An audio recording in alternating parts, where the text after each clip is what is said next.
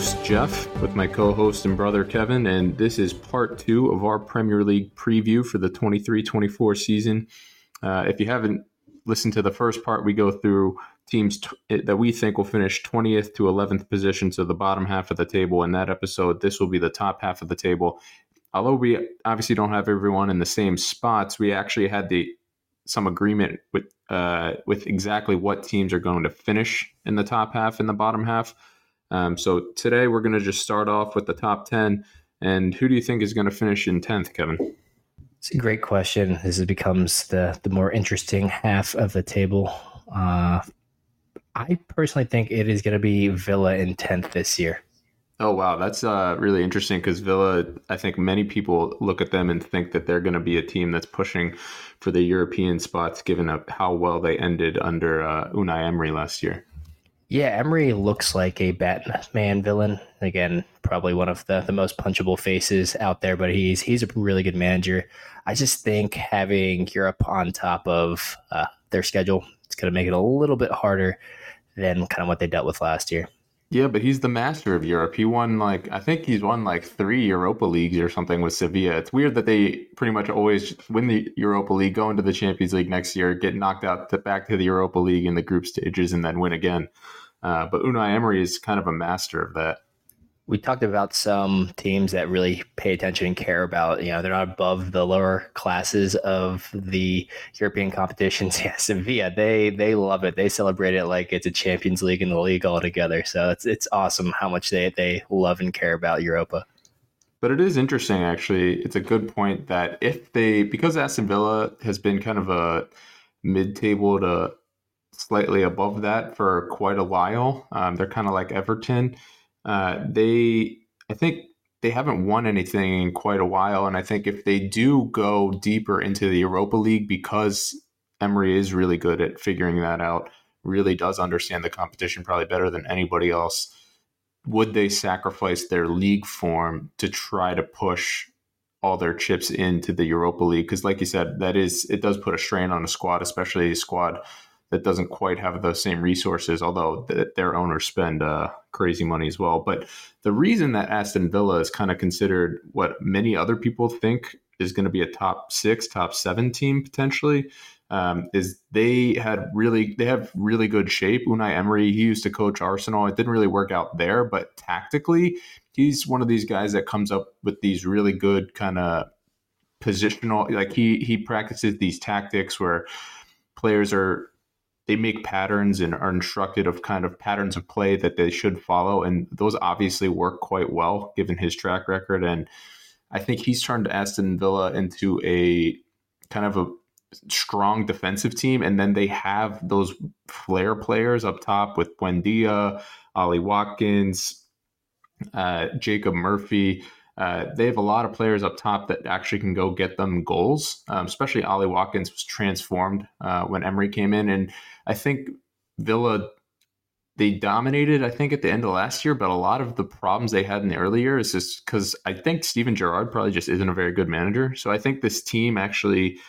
Uh, is pretty good, is talented. They have a good defensive pairing. Um, it'll be interesting to see if Tyrone Mings or Pau Torres kind of comes in and plays that left center back role because Tyrone Mings is one of the fundamental pieces of this Villa team. And they've bought a, a guy, Pau Torres from Spain, who's very well regarded, but is a completely different profile. Tyrone Mings is kind of your all action, uh, very aggressive English type style center back, where Pau Torres is much more of a ball playing Spanish style center back. So it'll be interesting to see kind of, I think, which one of those guys ends up starting more and playing more in that position is going to tell you where Unai Emery wants to take this team. But I have them in eighth place. Um, I do think Europe is going to be a little bit of a burden on them, but I think they, if you're really looking for a team that plays really attractive footy, uh, plays really stylish, uh, but also kind of defensively solid footy, and also is from a really big city, the second biggest city in England, um, Birmingham. Uh, and so has a lot of potential to grow as a club. I think Aston Villa is a team where if they just get those things a little bit, uh, everything kind of lines up pretty well, they could be a team that goes from strength to strength and pushes on. Yeah, you never know with Emery. Maybe they end up winning Europa and secure a Champions League spot kind of that way. And so I have uh, Brentford in 10th myself. Uh, Thomas Frank has solidified them in mid-table. Um, Thomas Frank is their manager. They're kind of a less flashy version of Brighton. They use a heavily heavy analytics approach as well. Um, they lost their keeper David Raya, who in most metrics, although the, you know, there just so you know, there's a lot of advanced stats in soccer, but they're not as fleshed out because in some ways soccer is just so much more fluid. There's a lot fewer set plays, you know, basically things where you can identify this is an individual play, like something like baseball or football, um, or even basketball. So it's it's hard to have advanced stats, and I think the goalkeeper advanced stats lag behind that as well. But David Raya was one of the best keepers in the league. He's probably going to go to Arsenal, um, and their main striker last year, Ivan Toney, who played really well. We've also uh, is actually being suspended for quite some time. I think multiple months for gambling violations. We've also seen this in the NFL in America, uh, where even though the Premier League and the NFL basically advertise the all of the gambling sites and are happy to take all their money and just slam the TV with ads for them. Uh, they basically ban everyone uh, for gambling themselves. I think Brentford's shirt sponsor is like Hollywood, uh, some some kind of Hollywood casinos or some kind of gambling thing. So it's yeah, pretty funny, pretty a little bit of hypocritical. I mean, I yeah, and obviously you do got to make sure that people aren't betting on games because then the integrity of the sport goes away. But still, um, but anyway, what do you think about Brentford this year? They are the ultimate money ball. I think you summed it up, and maybe Ivan Toney just bought into the system too much and is doing some uh, some kind of betting. money ball too, literally. Yeah, some arbitrage betting is is what he's doing over there. But I actually have Brentford sitting at ninth, so it's funny that we've actually just flipped our ninth and uh, well, I flipped them into uh, ninth there. Uh, yeah, they're not really a super exciting team to watch, but if you're you're a fan of Moneyball and just uh, selling and buying players, uh, you know when the, the, spreadsheet says to, they're yeah might be a team for you. And they're, they're another London club, so uh, not too too hard to uh, kind of be able to follow. And I think it was impressive last year when uh, they've kind of done pretty well since coming up in the Premier League. There was a lot of thought saying, you know, maybe whatever models they're using might not work once they kind of get up to the top. But it seems like they they finished pretty comfortably last year, and they're here to stay. And you've seen some other teams. I know Spurs specifically have tried to integrate more data analytics. So I'm not saying that Brentford is the first or the only doing that, but at least a case that it, it semi does work in the Premier League. So it's an interesting project, I think and a little bit different of a team to follow. So I have them sitting ninth, and I, I think they'll just be kind of mid-table this year, which takes me to my eighth for, um, and that's going to be Brighton for me. All right, and so I have them in ninth, and so we kind of just flipped Aston Villa, Brighton, and Brentford, who we kind of think will finish various places between eighth and tenth. Yeah, Brighton is a fun team to watch, uh, and I they're just a really really well run club right now. Uh, they've kind of transformed themselves really well into uh, a little bit of a selling club.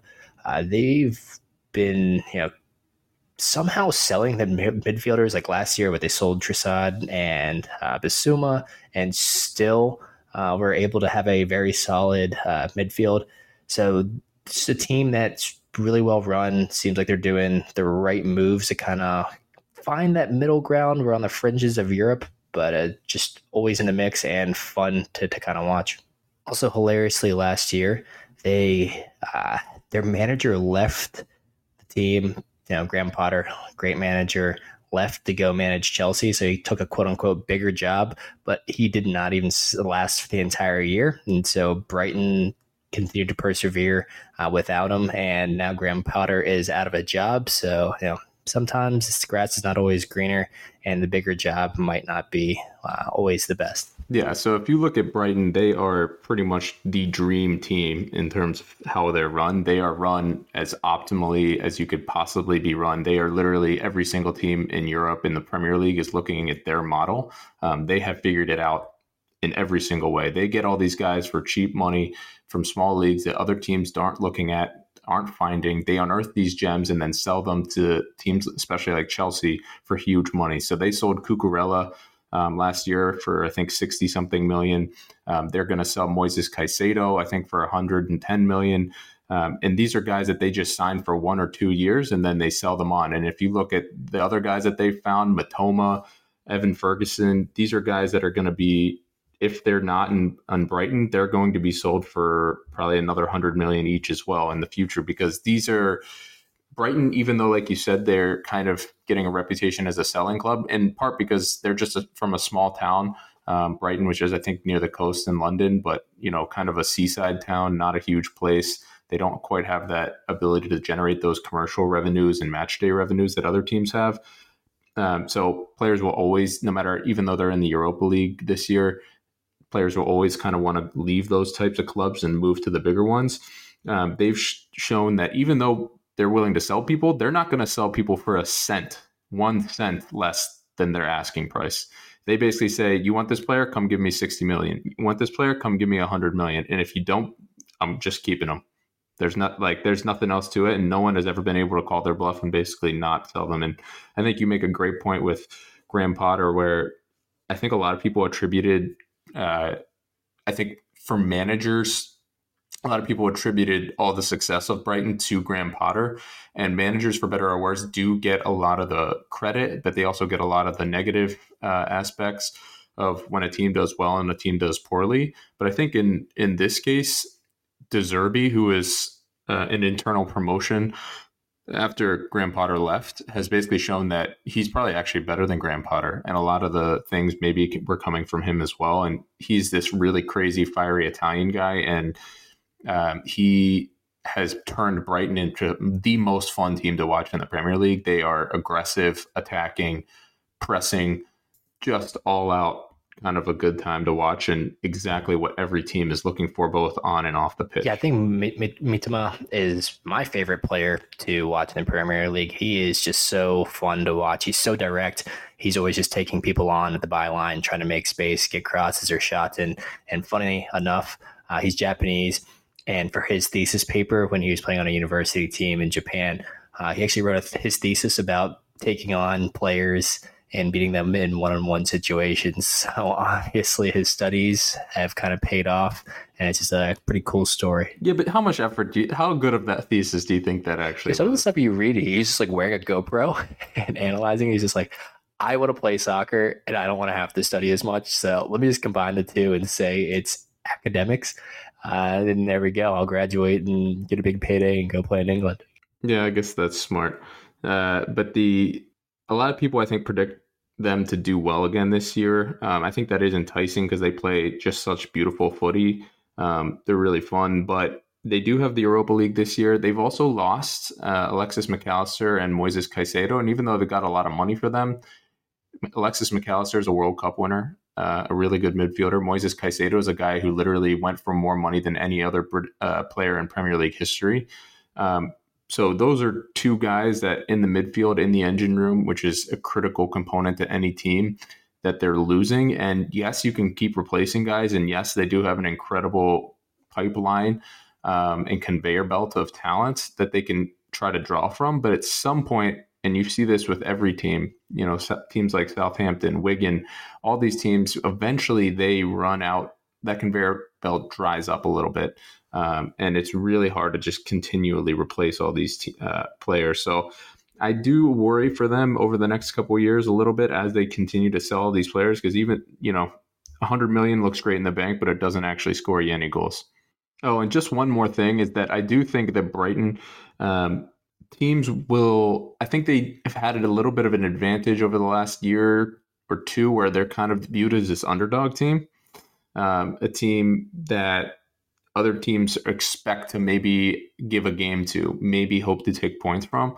But as they've got get better, I think, and as there's more film essentially to watch of them, I think there's always a risk that a team will figure out a way to stop them because we see this all tactical things in soccer kind of come in ebbs and flows where a new invention and the new way that Brighton plays starts dominating, does really well, and then a team kind of figures that out, and suddenly that team just they need to be able to respond and adapt and change. And if they're not able to do that, they'll fall off hard. So I think because they're such a force, because they're so well known, I think everybody will be taking them a little bit more seriously. And I, I want, I just wonder if that will lead to a little bit of an issue this year.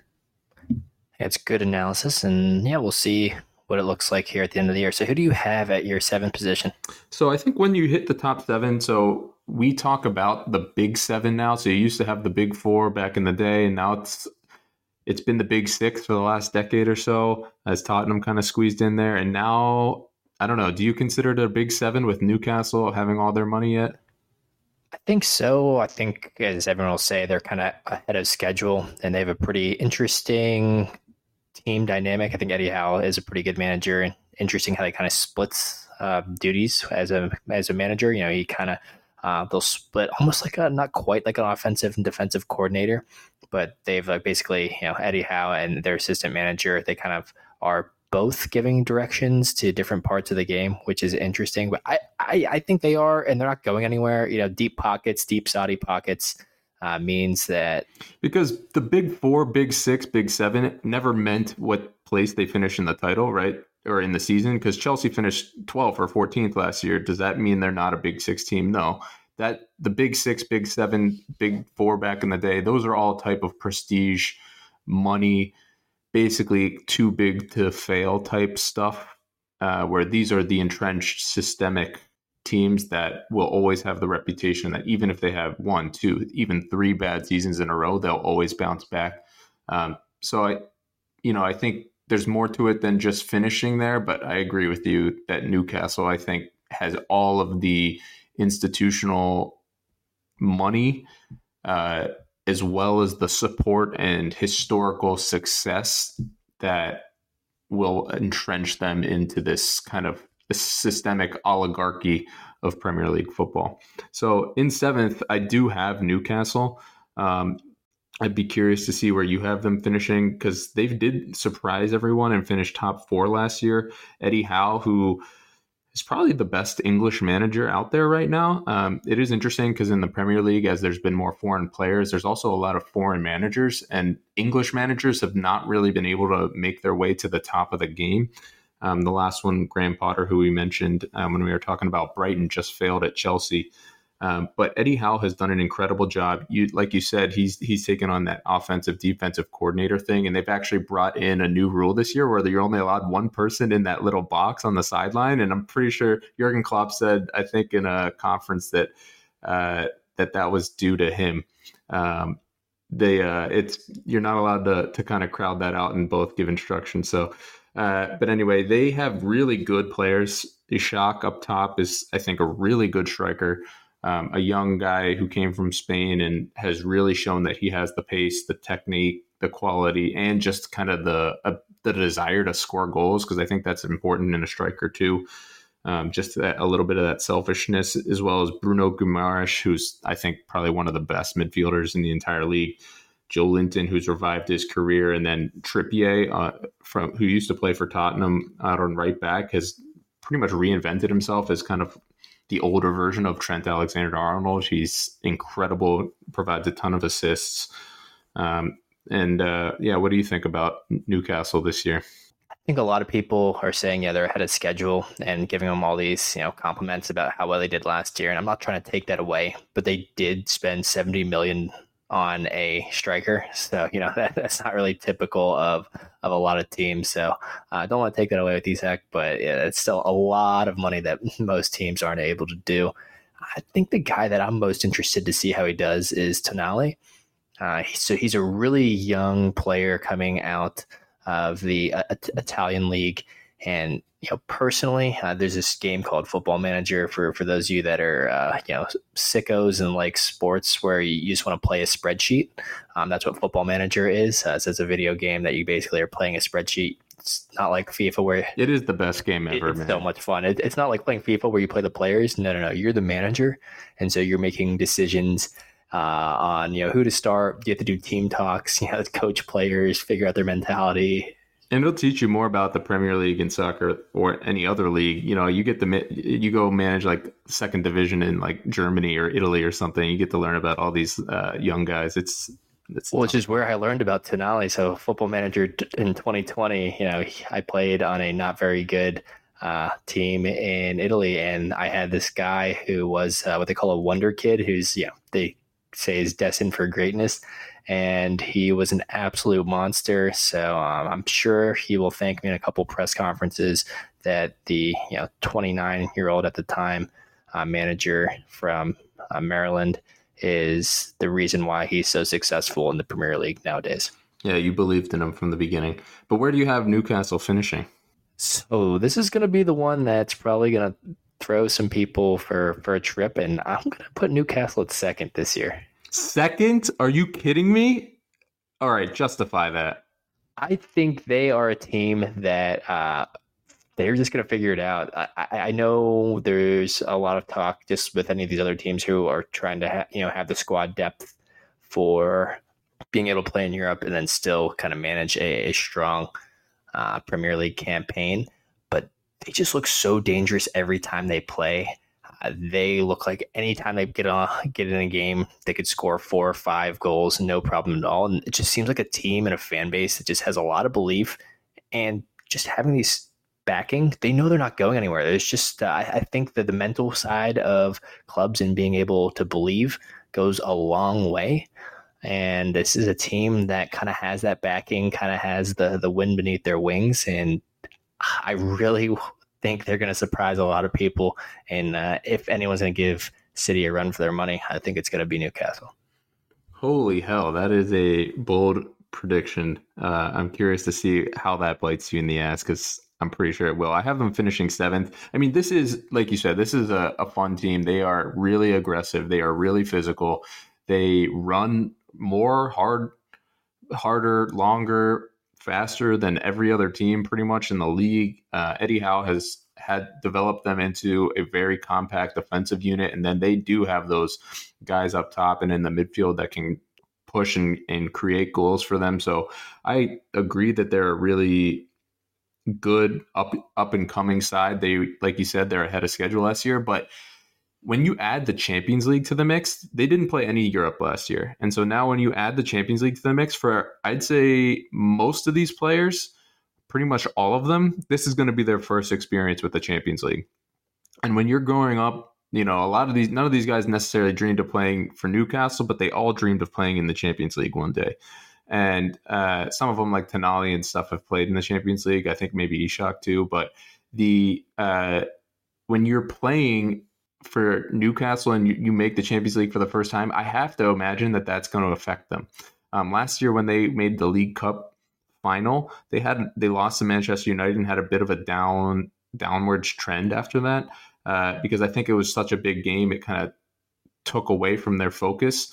Uh, those are go- those games are going to be happening in the midweek now. Uh, they're going to be a lot more fatigued. Those are the games that they're going to be uh, have to get up for, and they don't really have the depth to sustain a 50 game uh, charge that a lot of the teams like Manchester City, Manchester United, Arsenal, Liverpool above them have in terms of being able to rotate. So a couple injuries or a couple guys just not playing as well due to fatigue, their heads turning from the Champions League. They're extremely physical, demanding style, which means that they're running harder and longer and more than other teams. All of those things with this nine month season, with more games played, I just have to imagine that that's going to take a toll. And so I would not be surprised that if th- that they have months where they look like one of the best teams in the league, but I would not be surprised either if they have months where they, especially around those Champions League games, where they'll go a couple months where they're just dropping points left and right. So I think they are ahead of schedule. I just don't think that they're going to have a type of Champions League uh, type of top four campaign this year, um, whereas uh, the other teams above them are just a little bit better able to handle the the rigors of the schedule. Second place, you heard it here first. All right, that is bold. Uh, but anyway, so who do you have in seventh then? So I have Chelsea that are going to be in seventh. Uh, this is kind of almost the opposite or the foil to Newcastle. This is a team that does not have the wind beneath their wings. This is a team that is fighting uphill both ways. uh, just they're in absolute turmoil. Uh, Are they fighting the, uphill both ways? They've spent 800 million pounds in the last uh, like 18 months. They have uh, that's a lot of money to to generate uh, to generate some liftoff. Let me just caveat and say I, you know, I have a special place in my heart for for what Poch did for Spurs. I'm going to be honest, I don't believe in him here. I don't think he is going to be the guy for Chelsea. And I mean, last year it was just absolute chaos. And it just seems like Boehly, their, their, new owner, has no idea, no direction. Um, you know, say what you want about the, the Abramovich regime, and what you should say is, you know, objectively a pretty terrible person. But at least they seemed like they they had a direction. Um, they kind of had a way they were going. It just seems like Boehly is just lost without a paddle, and maybe is getting into a Jerry Jones kind of situation where he he's trying to be involved and make too many micro corrections. So I, they basically working with a new squad. I mean, I don't think anybody has probably Chelsea has bought and sold more than almost most leagues in Europe. I would say just you know dollar for dollar kind of this year. So it'll be interesting to see if they can kind of figure that out and get some of those guys to gel. Yeah, I mean, last winter transfer window, I think I think there's a stat where they spent more money in that window than the entirety of the French league, German league, Italian league, and Spanish leagues combined. So you take that kind of money, and they're doing it in an interesting way where they're giving these guys eight-year contracts, seven-year contracts. They were doing that initially for FFP reasons to kind of spread the money out, amortize, you know, because it's really fun to get into the contract economics, but uh, amortize it so that basically they could put less money on the on the their accounts this year. But they're giving these guys really long contracts, bringing in an incredibly young team, so young. Like they're literally buying all of the best 21, 22 year olds in the entire world. They are buying so many of these guys that I'm not even sure who some of them are when they show up on uh, some team sheets during preseason because they just have so many new faces. They've spent what getting towards a billion pounds in the last like two years. Um, but the thing is, is I think a lot of what happened last year is that they it was a transitional time where a lot of the guys that had been there for their Champions League win in 2020, uh, I think there was kind of a they call it downing tools um, in England where they just don't really believe in the team anymore, don't believe in the direction. I think Thomas Tuchel, who was their manager, got fired, and I don't think they meshed well with Graham Potter. And so I think last year was a mess, but they've gotten rid of those guys like Christian Pulisic, you know, RIP Captain America. Uh, but uh, they got rid of Kai Havertz, Mason Mount. They've got rid of a lot of guys. Uh, a lot, uh, Koulibaly uh, in their defense as well and they've brought in just so much talent. And Pochettino, who I think most people, even though he didn't do very well in PSG, I think there's a lot of extenuating circumstances there. He is a manager that, it, at least at Tottenham, seemed like he did well with young players. Um, so when you bring in this much talent, it seems almost inevitable that at some point they will figure it out. And it sounds like they're probably going to buy Moises Caicedo as well from Brighton for 110 million, and they already brought uh, Enzo Fernandez from Benfica in last year for 110 million. And so those two combined are going to probably make, if everything works out, the best midfield in England. Um, I think the biggest issue this year is just how will the attack gel? Do they have enough goals in them? I think a player to watch is uh, Mudryk, who's has the worst neck tattoos. Well, Antony has probably the worst neck tattoos, but uh, I guess everyone who has neck tattoos has the worst neck tattoos. But uh, Mudryk, who is incredibly fast, you know, a player that Arsenal wanted as well, and just see how he develops. Because I think you can almost throw last year out. Um, I think the Nkunku er, injury hurts them. It seems like he's out for a few months, but they need to figure out if uh, Nicolas Jackson is good enough to lead the line, provide them with the goals. But I think this is a team that has spent so much money and bought enough players that they're going to find a spine. And I think with the no Champions League and low expectations because of just how bad they were last year. This will probably be the only year uh, with where Chelsea doesn't have a ton of expectations. I think Pochettino will at some point figure it out. So I have them finishing up in fifth uh, and potentially, which could be a Champions League spot this year. Interesting, interesting. I guess time will tell and see if they can kind of get it to gel and find a little bit of their own soul. Uh, so for sixth place, I have Spurs. Uh, going to be sitting there. What about you? What do you, do you have in sixth? Who's also known as Tottenham. Um, and uh, yeah, I have them actually in the exact same spot. Um, I think a lot of people were actually pretty negative towards them this year. I think a lot of the people in England, a lot of the top pundits um, kind of have them finishing outside of all the European places, you know, kind of more in the eighth place. And I think a lot of that, it sounds like Harry Kane's probably going to go to Bayern Munich. Um, so I think losing Harry Kane is a monumental shift in the club. I think for the last decade, he's been the best player there. Um, he is one of the all time great Premier League players. He provided them with goals and basically gave them a floor which they could always have there and just try to elevate from there. And he's given them a ton. But what do you see with their new manager, Ange? And I've Postecoglou. I'm going to mess that up so many times, but uh, no, you, it's a new era for them. You absolutely nailed it. I, I think that's the big thing about Tottenham right now is this is probably a, a good thing for them I think they've had a little bit of an identity crisis over the last four to five years, really after losing the Champions League final and kind of after Pochettino left. Uh, they are part of the Big Six, but they spend a little bit differently. I would say they're the little brother of the Big Six, and they've just had a little bit of identity crisis where they're trying to bring in elite, elite managers like Jose Mourinho or Conte, and they I mean, Conte and Mourinho just were absolutely not the right uh, uh, guys for them. I mean, they have Tadaris to do, and I think Tottenham has a certain expectation of how they're going to play. Yeah, uh, absolutely. They're looking to play attacking football.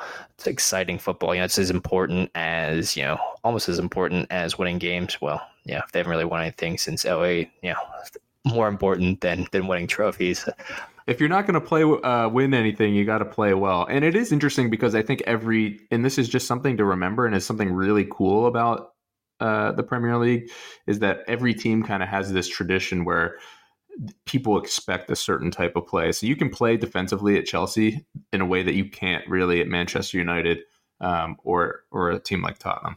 So they brought in these elite managers, but didn't really have the the funding uh, to give them all the tools or all to reinvent the system or the time to kind of make sure that they could win win trophies. I think a lot of it had to do with having the team they had. Um, you know, they had Harry Kane, they have Heung-min Son, and some other, you know, the core of their team that kind of went to the Champions League final and also, you know, got second place in the Premier League was kind of aging. So they it looked like they were trying to bring in, you know, a manager that was a serial winner and could get them over the line and get them some silverware before that kind of team aged out. Unfortunately, it doesn't seem like it worked out super well. So I think this is overall a good thing, an exciting time for them. Yeah. Ange is a wild man. Um, so he was at Celtic before. He's the manager at Celtic, and he's, he's an Australian guy. But he seems just like a really wholesome and an absolute leader, which is a a, a very big contrast to, to what you kind of have the elite managers that are great when they're winning, but brooding when they're they're losing. And his philosophy is I'm going to score more goals than you are. So it doesn't matter if they score five, we're going to score seven. So I think they're going to be a really fun team to watch this year. Uh, they brought in James Maddison from Leicester as they were going down, who uh, is an Englishman uh, and great midfielder. Uh, they also have, like I said, Heung-min Son, who's probably the best Asian footballer to, to ever play the game. You know, he had a little bit of an off year last year, but you know, he was a joint winner of the Golden Boot.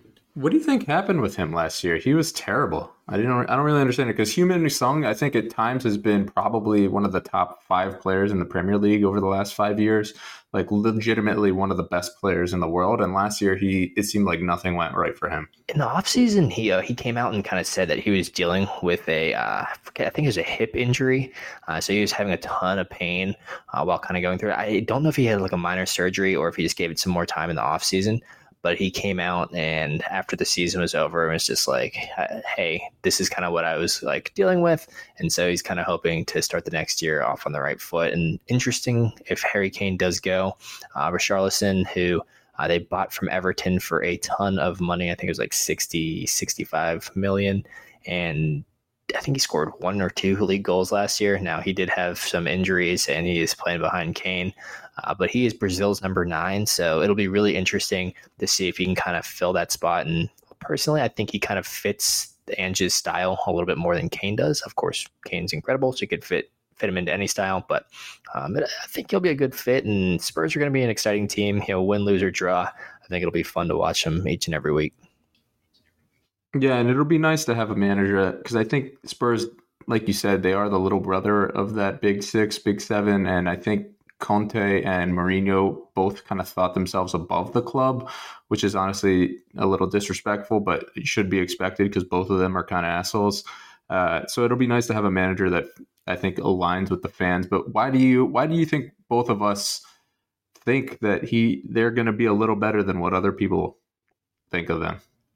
I think they're a good team. Uh, you know, this is kind of the the time to to rip off the band-aid and have a, a full on rebuild. I mean, I think James Maddison is Premier League proven. You know, we're gonna work that into the conversations as much as we can here.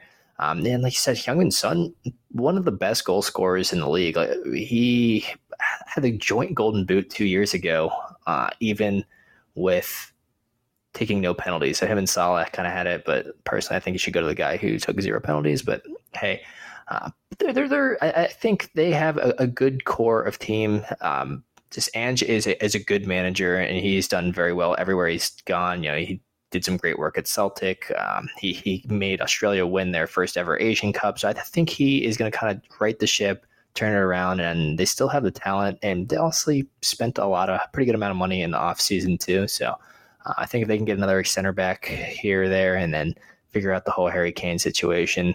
Um, I think a lot of people are going to be sleeping on them and kind of underestimate them. And also, they don't have Europe this year. You know, they finished outside of the European places. So as other teams are kind of worrying about, you know, their peers are going to be kind of worrying about uh, balancing that that schedule. Spurs will be able to focus week to week. Yeah, the spirit around the club, I think, will be better, and we'll just see if this year is a little too early.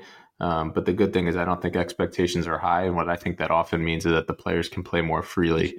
I could not agree more. And you'll just see Spurs midfield is going to be one to be reckoned with with Pape Bissouma, and James Maddison. And then when Rodrigo Bentancur comes back, they're going to be a real force to reckon with. And I, I think they have one of the best midfields in the league, and I think they're going to surprise some people.